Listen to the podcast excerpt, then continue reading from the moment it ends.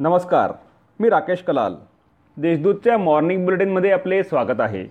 ऐकूया नंदुरबार जिल्ह्यातील ठळक घडामोडी. पर्यटन मंत्र्यांनी घेतला तोरणमाळचा आढावा.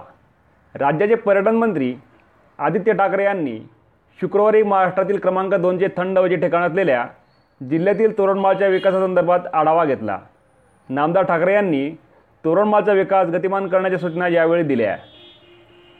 ट्रक अडवून चालक मालकाला मारहाण लाखोंचे कपडे लंपास. रस्त्यावर ट्रक अडवून चालक व मालकाचे हातपाय बांधून मारहाण करण्यात आल्याची घटना गुरुवारी मध्यरात्री नंदुरबार निजर रस्त्यावर घडली. या हाणामारीत दोन जण जखमी झाले असून ट्रकमधील लाखो रुपये किमतीचे कपडे चोरट्यांनी चोरून नेले आहेत. या घटनेमुळे खळबळ उडाली आहे. आरोग्याचे प्रश्न सोडवण्यासाठी जिल्ह्याचे पालकत्व स्वीकारणार. डॉक्टर भारती पवार यांचे आश्वासन. नंदुरबार जिल्ह्यात आरोग्याचे अनेक प्रश्न आहेत.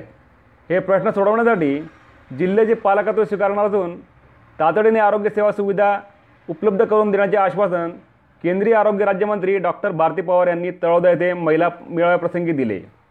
जन आशीर्वाद यात्रेनिमित्त डॉक्टर पवार या न तळोदा दौऱ्यावर आल्या होत्या. तापीकाठच्या गावांना सतर्कतेचा इशारा. उत्तर व मध्य महाराष्ट्रात एकवीस ऑगस्टपर्यंत मुसळधार पावसाची शक्यता वर्तवण्यात आली आहे. त्यामुळे जळगाव जिल्ह्यातील हातनूर धरणाचे चौदा दरवाजे पूर्ण क्षमतेने उघडण्यात आले आहेत. ताबीपात्रात चाळीस हजार आठशे चौऱ्याण्णव क्युसेस पाण्याचा विसर्ग सोडण्यात आल्याने नदीकाठच्या गावातील नागरिकांनी सतर्कता बाळगावी असे आवाहन जिल्हा प्रशासनातर्फे करण्यात आले आहे. डॉक्टर नरेंद्र दाभोळकरांच्या मारेकऱ्यांना अटक करण्यासाठी अनिसचे निवेदन. डॉक्टर नरेंद्र दाभोळकर यांचा खून होऊन आठ वर्षे पूर्ण होत आहेत. तरीही खुनामागील खरे सूत्रधार कोण याचा तपास करण्यात शासन व प्रशासन अपयशी ठरले आहे.